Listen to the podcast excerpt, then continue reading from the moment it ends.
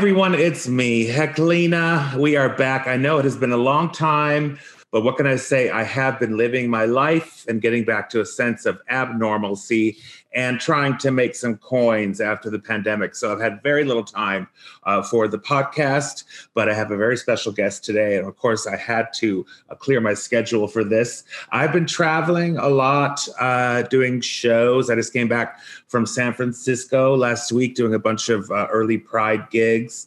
And if you are listening to this and you live in Palm Springs, Boise, Seattle, or Portland, uh, I'm going on tour with the Golden Girls uh, in July. So you can go to thegoldengirlslive.com for information about that.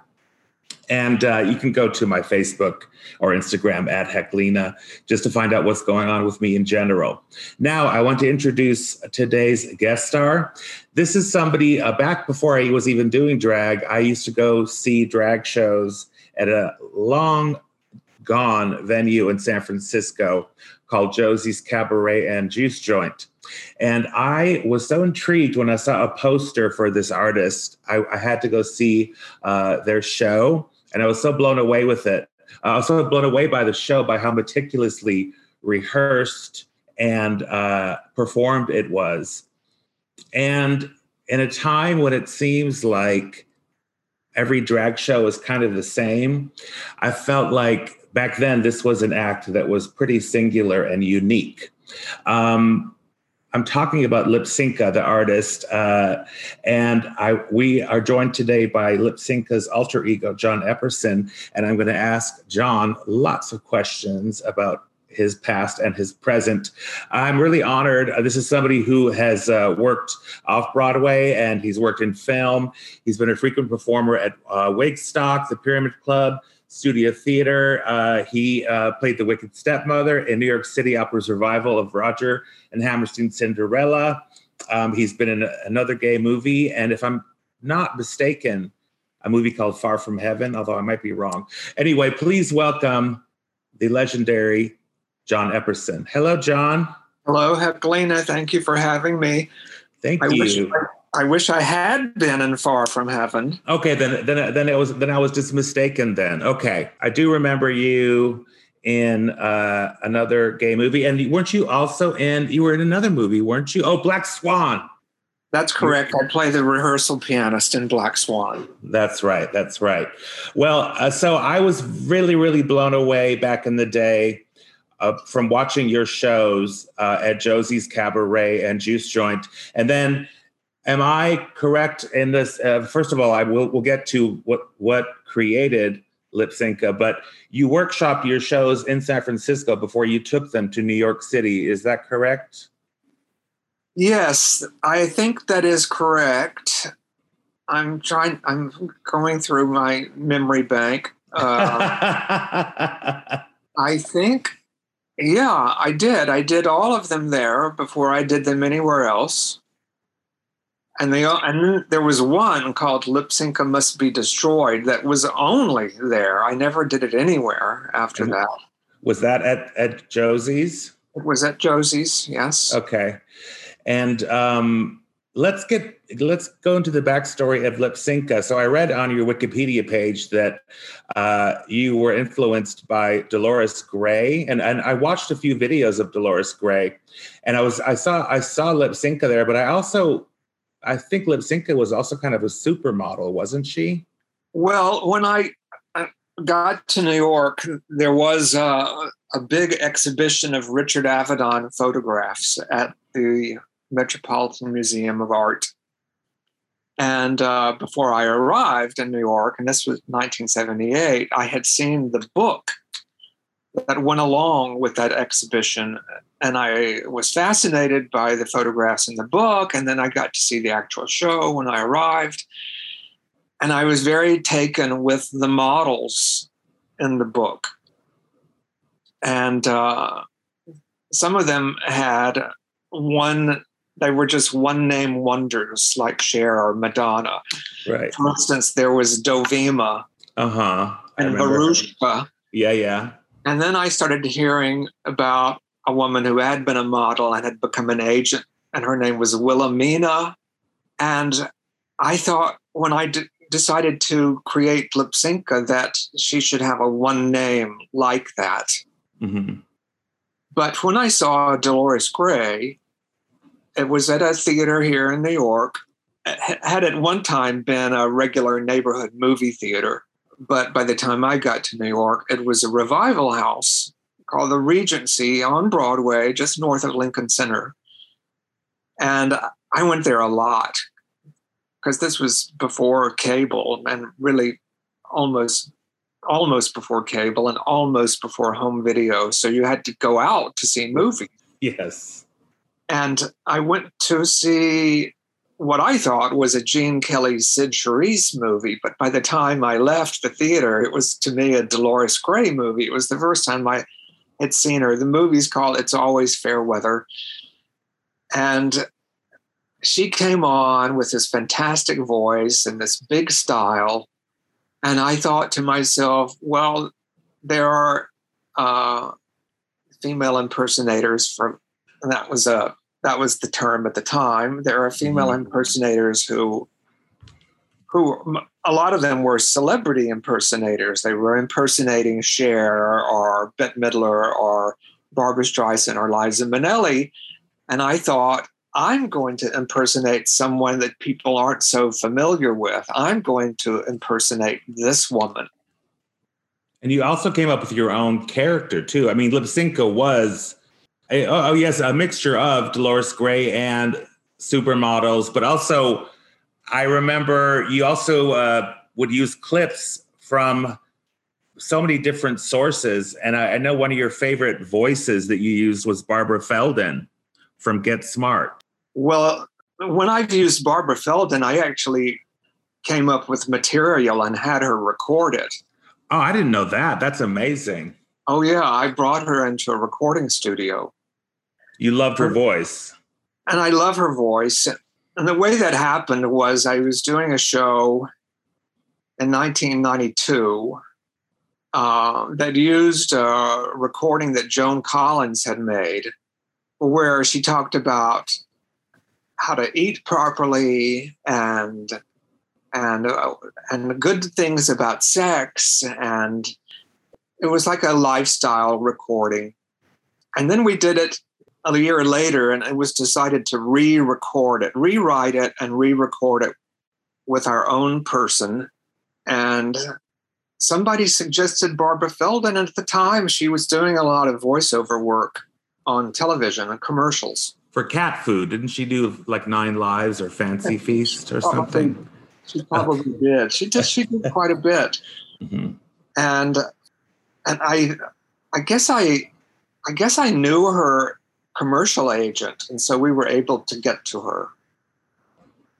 And then she recorded stuff for a show I did in San Francisco first, a show called As I Lay Lip Syncing, and then she recorded some stuff for Lypsinka Must Be Destroyed. But when I said that I, that I was going to impersonate Dolores Gray, I didn't literally mean impersonate her, but I just wanted to take the things I loved about her and bring her, bring those things into Lypsinka, like her big gestures and her sense of humor. Uh, I, yeah, I didn't really impersonate anyone. Yes, I mean, like like I said, it was a very singular, uh, a singular act. You know, like I've seen so many acts that are kind of like, oh, kind of the same thing. Now, one thing that I, I remember, I interviewed you, I interviewed you a long time ago, and one thing that did come become clear, uh, being so meticulous and having to rehearse so much, uh, it doesn't give you a whole lot of time to socialize and hang out with the other girls. Like you rehearse so much for this, and and it takes so much work putting these voice clips together that you, you said sometimes the process could be very grueling. Um, I don't know if you remember telling me that, but I, I that kind of stuck with me. Do you do you drive? Do you feel like you drive yourself to perfection? Yes, I do. I have mm-hmm. the same birthday as Barbra Streisand. okay. Whether that's, a good, whether that's a good thing or a bad thing, I don't know. Uh huh. But uh, I don't mind rehearsing. Uh, but I do want it to be right. I do want it to be good. Mm-hmm. But you know, making the recording is a grueling process because you have to research it. You have to upload all the material. And I don't do it myself. I have to go to a, an audio engineer who does that. And I have to sit with him when we do the editing. And the editing is a long process. And then I have to memorize it. And then I have to choreograph it. And so it takes, it doesn't just happen overnight. It takes uh, quite a while to pull a show like that together. That's what I mean, and and uh, it also could be quite difficult to find the right venue that has the good sound, that has the good lighting, that has the proper setup for you.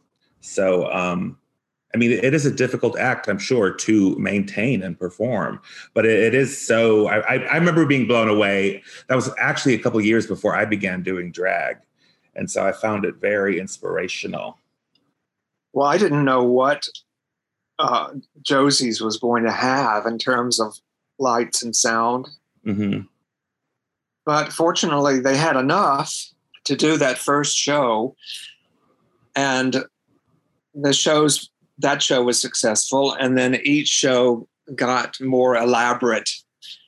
And Josie's would actually close for several days so that we could put up the show and rehearse it and teach it to the lights and sound people. Right. They would close not uh, not the restaurant front part, but they would close the showroom itself. And I w- didn't know that the show was going to be so successful in San Francisco. I wanted to perform there very badly. And I must say that before I performed at Josie's, I performed at a big club I think it was called a Universe. Does that sound familiar? Club Universe, yes. And the promoter was a guy named Greg. Greg Taylor. Greg Taylor. Uh huh. So it was Greg Taylor who had the idea to bring Lypsinka to San Francisco. Oh wow! Okay. I have, to, I have to give him credit. Wow, I've not. That's a name I've not heard in a long time. Uh, and I didn't expect there to be such a great response. But then, after there was such a wonderful response, I realized it must have been because I had done my first off Broadway show in New York for a year and I had gotten some national publicity. And I guess word of mouth had spread. And so, yeah. to Le Monde de San Francisco came to the universe that one performance at Universe and this fellow named Donald Montwill was in the crowd. And he was one of the owners of Josie's, and he was the person who booked the talent. And somebody told me I should go and introduce myself to this guy, Donald Montwill, who's opening a club on 16th Street. And so I thought, okay, why not? And so I walked over there and they were laying in the concrete for the floor in Josie's at that point. And he said, I want to book you. I, I saw your show. It was great. I want to book you here. And so I was one of the first people to perform at Josie's. And Donald worked uh, also as a, the publicist for Josie's. And he's the one who sent out the press releases.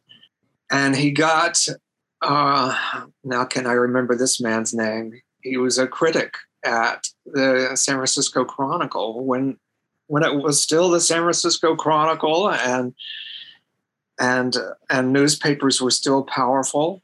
Can't right. Remember, can't remember that man's name, but he gave it a great review. He said a cross between Lucille Ball and an angry flamingo. Uh huh.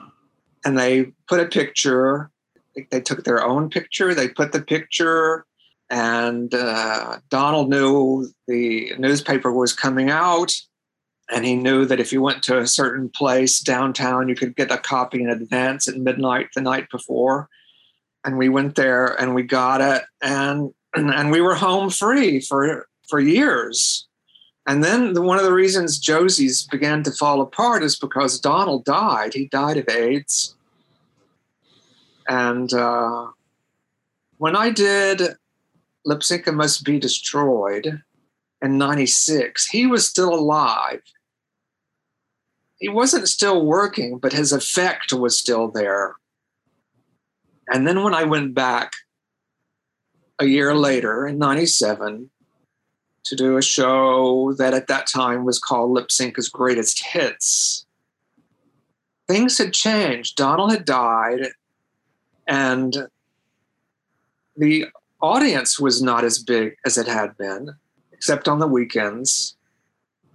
Up until then, I had sold out houses on a Tuesday night. I remember, yeah. But something was wrong. Mm-hmm. And part of it was that Donald was had died. And I remember the night that Ellen came out on her sitcom. I had eight people in the audience, Heklina. Oh my God. And I, I think that was a Wednesday night. And I realized, oh, things are changing. Uh-huh. Now there's so much for the gay audience to be distracted by. Right. Well, at least then you didn't you, you didn't have to compete back then with RuPaul's Drag Race girls, but yes, there was all of a sudden a lot going on. And also, I think people were staying at home because there was a new gadget called America Online. Yes. Yes, yes, yes. I mean, the internet has ruined, in, in a way, it's been in a way it's been great, but in another way, it ruined nightlife because the reason why men went out was to get laid, and now they don't have to. They can stay at home and they don't have to go to the theater or the movie. They have Netflix and all that stuff. But that's but that's another story. Um, can you tell me now? A lot of successful drag queens. I've been through this yes, I'm calling myself a, a, successful drag queen, and I know Lady Bunny's been through it and Peaches, but it was a, it was an identity crisis. Do you feel like you went through an identity crisis where all people wanted from you was Lypsinka, and you, you like John Epperson was kind of getting lost in that character? Well, that may still be true. I don't. I never thought of it as a crisis, but mm-hmm. I I have done some things as John Epperson. Mm-hmm. but I would imagine still to this day that the public would prefer the other. yes, yes. But uh, I'm okay with myself. Uh, but about Bunny, Bunny doesn't seem to want people to know what she looks like. No, uh, I know. Out of drag. No. She shows up to the gig in drag and she leaves in drag. Absolutely.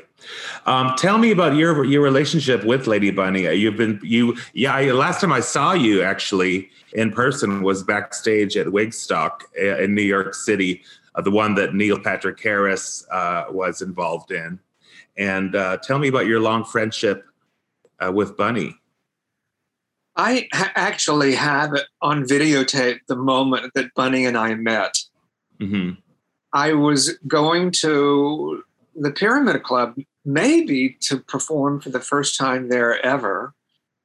And Bunny was sitting out front on a stool. I don't know if she was the door person or if she was just sitting there because she wanted to, but she was there.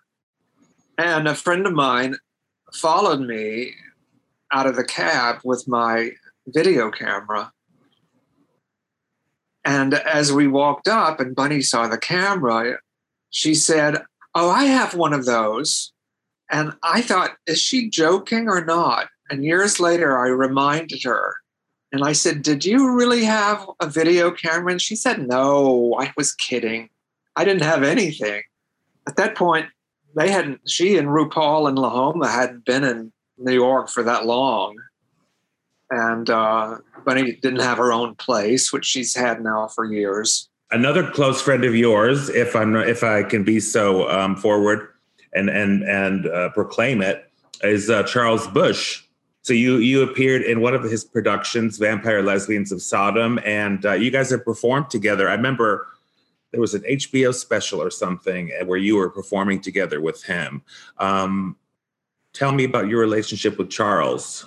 Well, um, and just to set the record straight, I was not in Vampire Lesbians of Sodom, but my first off Broadway show for the first six weeks that it ran, it was a tandem production with Vampire Lesbians of Sodom. Oh, I see. Meaning it was the late show.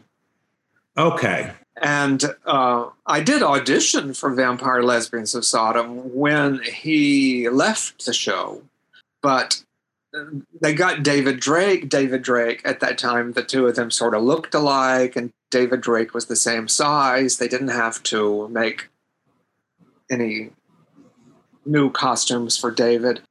And I'm a lot taller than Charles, so that wouldn't have worked. But I wasn't very good at the audition anyway. The reason he uh, asked me to audition was because he had seen a show that I wrote and was in called Dial M for Model, which was n- not a lip sync show. It was a show that I wrote the book, music, and lyrics for, and uh, it was more like a traditional musical. And he came to see that. We did it at the Pyramid Club. I actually did have theater at the Pyramid Club sometimes. Oh yeah, I didn't know that. I just thought they had the drag shows, like with Flotilla and Miss Understood and stuff. Um, yeah, they did uh, mm-hmm. earlier evening theater occasionally. I also wrote a show that was produced there a year before Dial M for Model. The earlier show was called Ballet of the Dolls, that was a parody of Valley of the Dolls and the Ballet World, which I was very much a part of then. Did you play Helen Lawson? no, I actually played the piano off stage for everybody else. Oh, okay. I can totally see you as Susan Hayward too. Well, I love that part. I would like to play that part.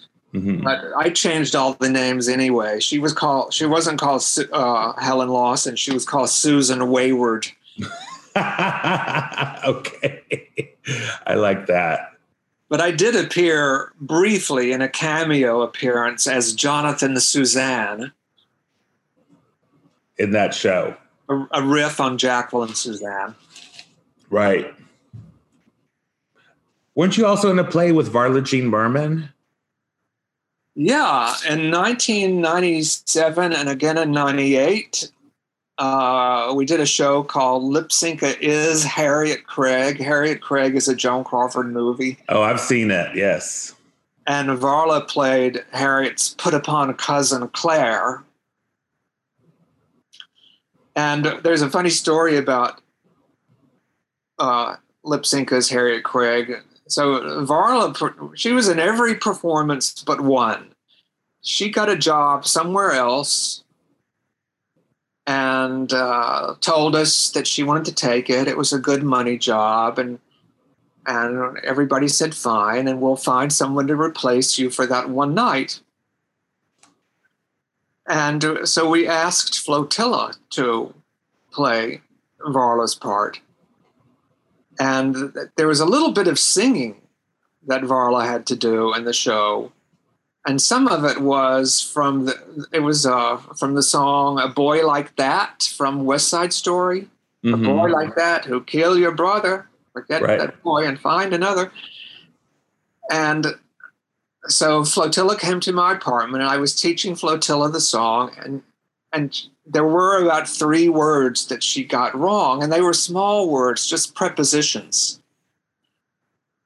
But here's what Flotilla didn't know the performance that Varla was going to miss and Flotilla was going to do was going to be attended by Stephen Sondheim. Oh, no. Who, of course, is famously the lyricist for West Side Story. Right, right. So I wanted Flotilla to get every word right, but we, the director and I didn't want to tell anybody that he was coming because we didn't want we didn't want his presence to make them nervous. Right, right.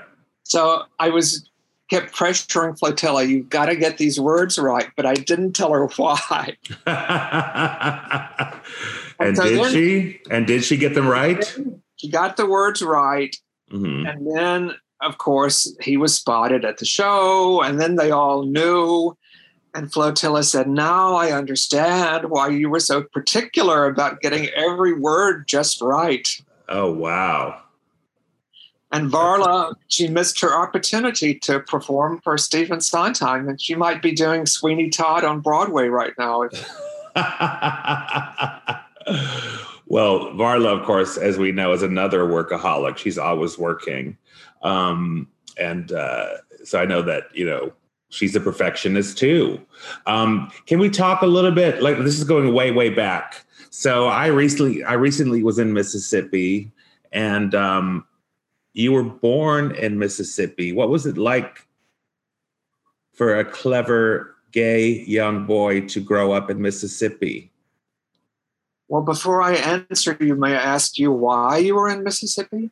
Well, I was going on a trip through the South. I was visiting friends in New Orleans, and then I was driving down to um, to uh, Tampa, Florida, and then we stopped off in Biloxi on the way. And uh, I did. We didn't stay very long in Mississippi. Uh huh. Yeah. Well, the Gulf Coast of Mississippi is very unlike the rest of Mississippi. Uh huh. The Gulf Coast has always been a little more open, shall we say, than the Mhm. rest. Right. Partly because of its close proximity to New Orleans, and partly because being on the Gulf coastline, it's always had lots of different other kinds of people, not just the usual kind of people you might see in Mississippi. Right. You know, I think they used to have strip joints on the Gulf Coast. In fact, the first time I ever realized that women had pubic hair was on, on the Gulf Coast of Mississippi when I happened to see a nudie magazine that was not Playboy. Because at Playboy, the girls used to be shaved and airbrushed, you know. Right. But uh, on a band trip, we somehow got our hands on a nudie magazine that was a lot lower level than Playboy, and that's when I first saw female pubic hair. I actually thought women didn't have pubic hair. That's, right. that's how sheltered I was. So the place where I grew up was very different um, than that, and it was not easy. Uh, I was a sissy. I was effeminate. I liked to play the piano. I liked to play with dolls, and my sisters teased me and called me a sissy. I think my mother put a stop to that, but it wasn't really terrible until I got to the seventh grade junior high school because of course everyone else just like me was going through pu- puberty and you know how kids are when they're adolescents they can be oh very, yes. they can be very cruel And very horny. and confused about that. Exactly. Yes. and of course i i have it has occurred to me that one of the reasons Lypsinka exists is because uh, i was unconsciously rebelling against that repression And you couldn't wait to get out of there, right? well certainly by the time i was a senior in college i was very eager to leave hmm And it was my summer before college when I made my very first trip to New York and I had never been on an airplane before, had never been north of the Mason Dixon line before. Oh wow. But what had happened was that uh, I started noticing around 1969 or 70 these ads in the news in the Jackson newspaper, which we got in the small town where I grew up, 30 miles south of there. It's a town called Hazlehurst. Uh huh. I started noticing in the newspaper that there were advertisements for Broadway musicals that came through town. And so I told my mother, I said, Don't you think we should go see one of these shows sometime? And she liked to be entertained, she liked to get out. And so we went to see a play, a touring play called Plaza Suite by Neil Simon Uh huh. my mother kind of knew the name Neil Simon. So that was okay to go and see. And so that was my first professional theater event that I ever experienced. And by the way, the two actors in it were Betty Garrett and Larry Parks, who were a married couple. I didn't know then that they had both had big movie careers that were ended because they were blacklisted during the whole McCarthy thing. Oh, didn't Betty Garrett play the landlady on Laverne and Shirley? Is she that who? have. She could have. What was she in? Uh, what, she was in On the Town. Uh, what what movies was she, in? She wasn't in? on the town. Yes, she was in On the Town, a bunch of movies at MGM. That's her. Then that was the one that was. uh She was in Laverne and Shirley. I remember. So I guess she went on there after she after all the dust settled from the communist thing. She was also, I think, on All in the Family. That's right. Yes. And her, this was before All in the Family, when the two of them were touring Plaza Suite. And he had been in a movie called The Jolson Story. I think he got an Oscar nomination playing Al Jolson. But I did I had no idea who the two of them were. And certainly didn't know anything about their blacklist history.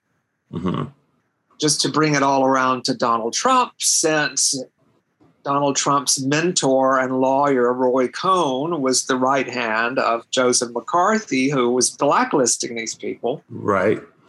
just to bring it up to modern times. hmm Yeah.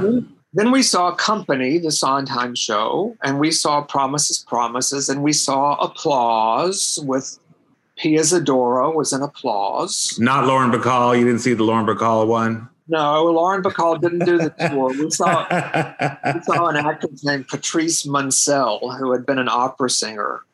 okay. Uh, We saw No No Nanette with Oh Evelyn wow. Keyes, with Evelyn Keyes, who played Mhm. Scarlett O'Hara's one of Scarlett O'Hara's sister in Gone with the Wind. Uh huh.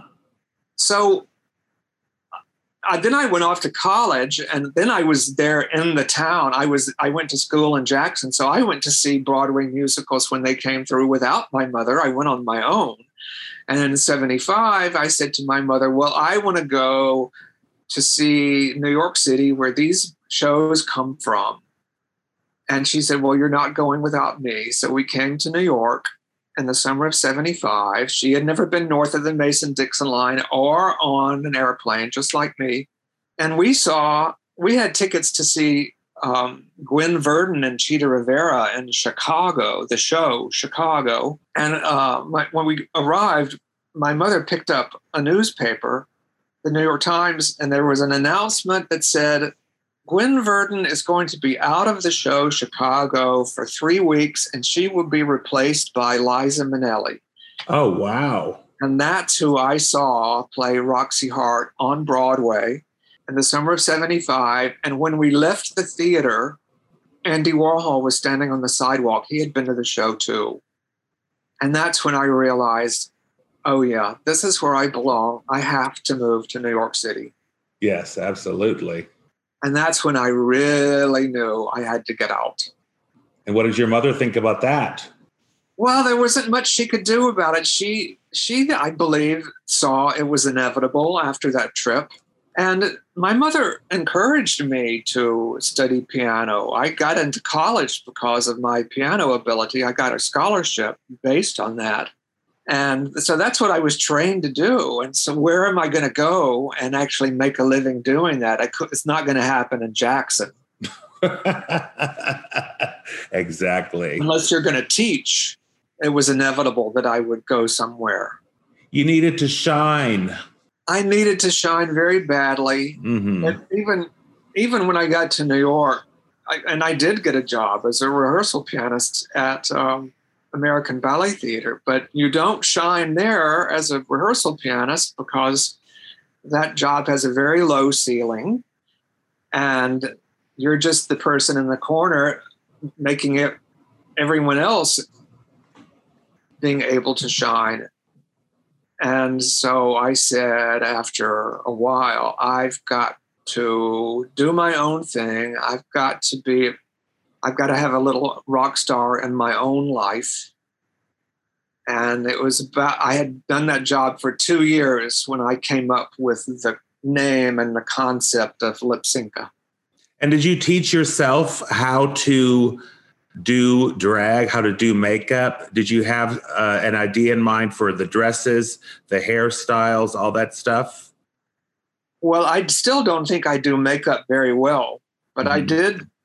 I had a makeup artist friend who gave me some tips, but I did. I was doing it a lot myself, trial by error, trial and error, and I knew that that big circular skirt look was good for me somehow. Hair is still a mystery to me. Someone else has to do it. Yeah, it's difficult. That can be difficult. But you definitely knew fashion. I mean, I, I saw you wore uh, you wore hostess skirts and stuff like that, things that people don't even know about, you know. so you definitely that was, you know, when's the last time you saw anybody wear a hostess skirt? Well, I think a lot of my knowledge about fashion probably comes from my knowledge about movies. Yeah. Just looking at movies. Mm-hmm. Yes, there is a touch of that old Hollywood glamour to Lypsinka and her drag. Now, t- tell me about drag. So, you've been quoted saying that you don't like the term drag queen because it seems amateurish and you'd rather be called a drag artist or an actor. Is that true? Yes, but there are other reasons that I don't like the term drag queen. When I was coming of age, that was considered a derogatory term. Right. It was a put down, and the word queen was a put down amongst gay men. And there's a movie, a very good movie from 1977 called Outrageous. Have you ever seen it with Craig? No, no. I heard about it. Well, you can see it on YouTube. It's up. It's if it's still there, it's uploaded pretty nicely on YouTube, and it's free. If I'm still correct about that. Yes. Last time I checked, anyway. But there's at one point when he's and he's in a as Craig Russell was a celebrity impersonator, and he plays a celebrity impersonator in the movie. It's a very good movie. It's very cheaply made, but very good. And he he performs one night at a club and then we see him the next morning with a guy who's come home with him a very good looking blonde haired guy it's a typical 70s looking guy with the mustache and then we realize oh the guy is a hooker and he wants to be paid. And craig russell obviously has expected that but was hoping it wouldn't happen that the guy really would like him. So he pays the guy and the guy leaves. And Craig Russell says to his female roommate, Do you know what it's like for a really good looking guy to look at you and all he sees is drag queen? Mm, yes. And he says it that way. And so that, that's, a, that's a good example of why, at the time, drag queen was a put down Fortunately, I think that's changed. There are lots of drag performers who have boyfriends now. Well, yeah, it's much more open now. But I have had the experience myself of dating a guy and he or or going on a date with a guy and he finds out I'm a drag queen and he and that's it, you know.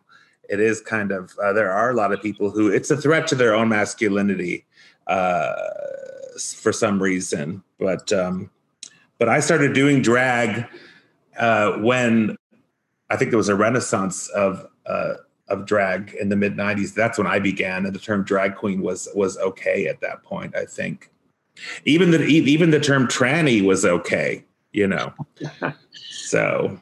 Well, Heklina, how long ago was that that the guy ended that relationship?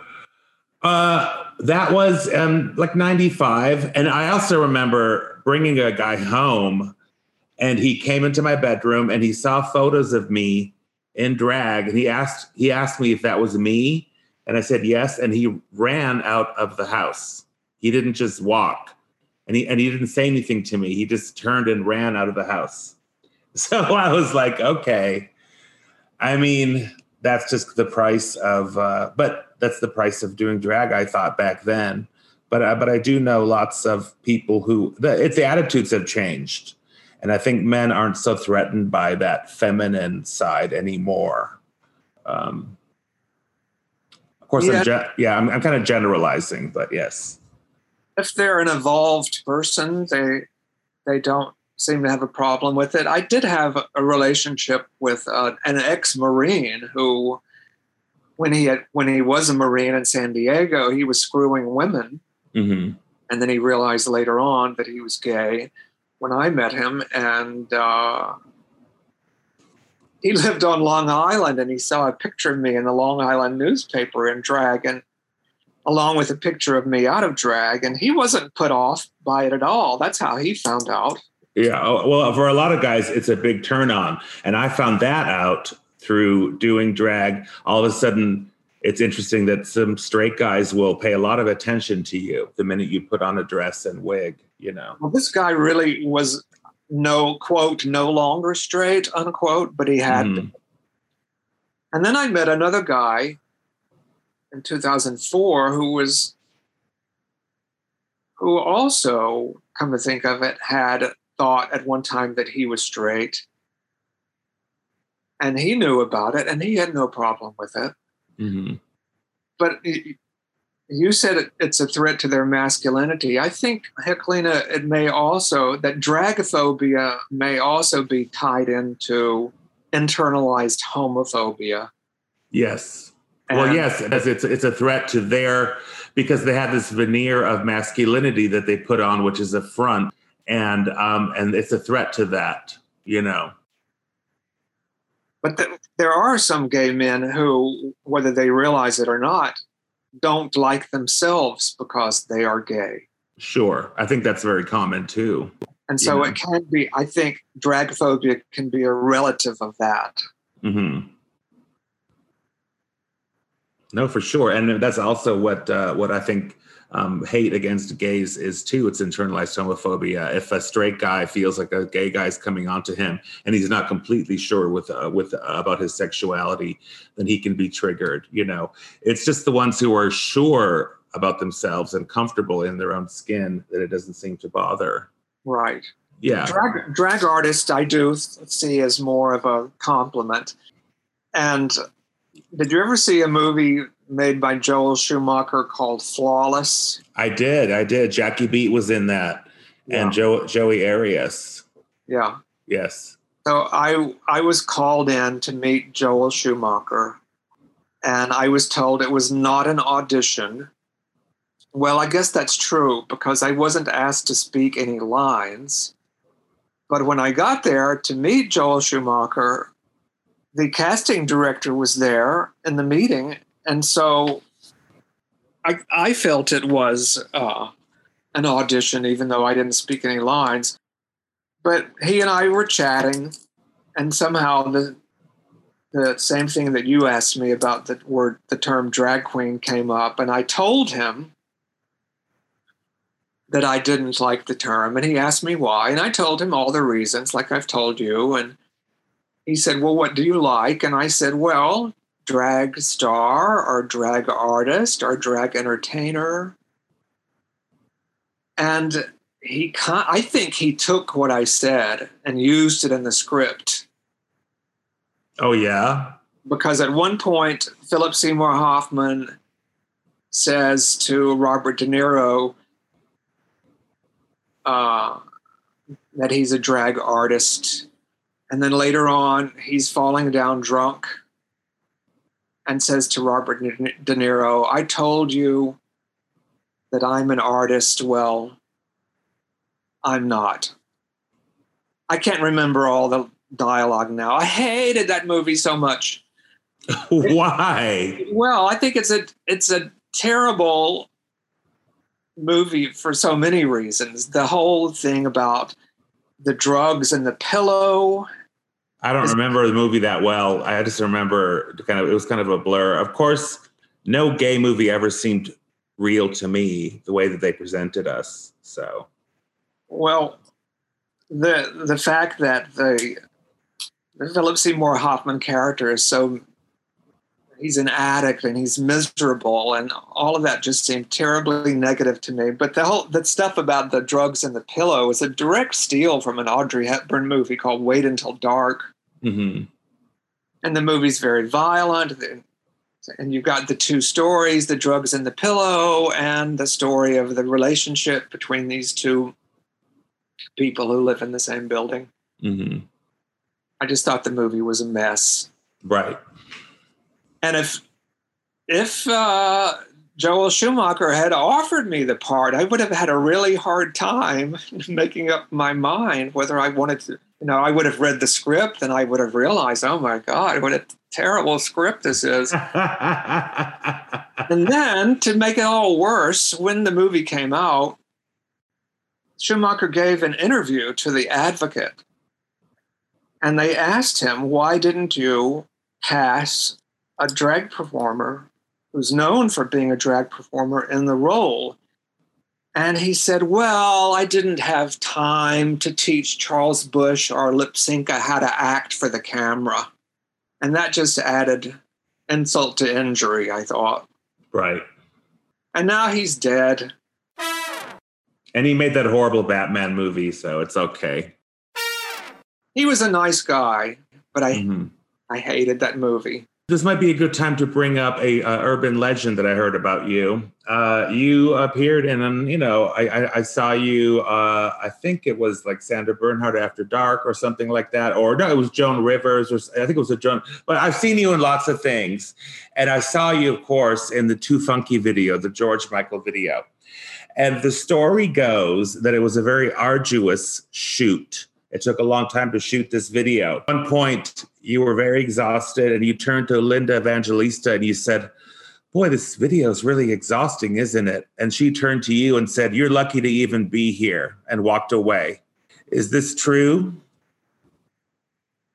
I don't think so.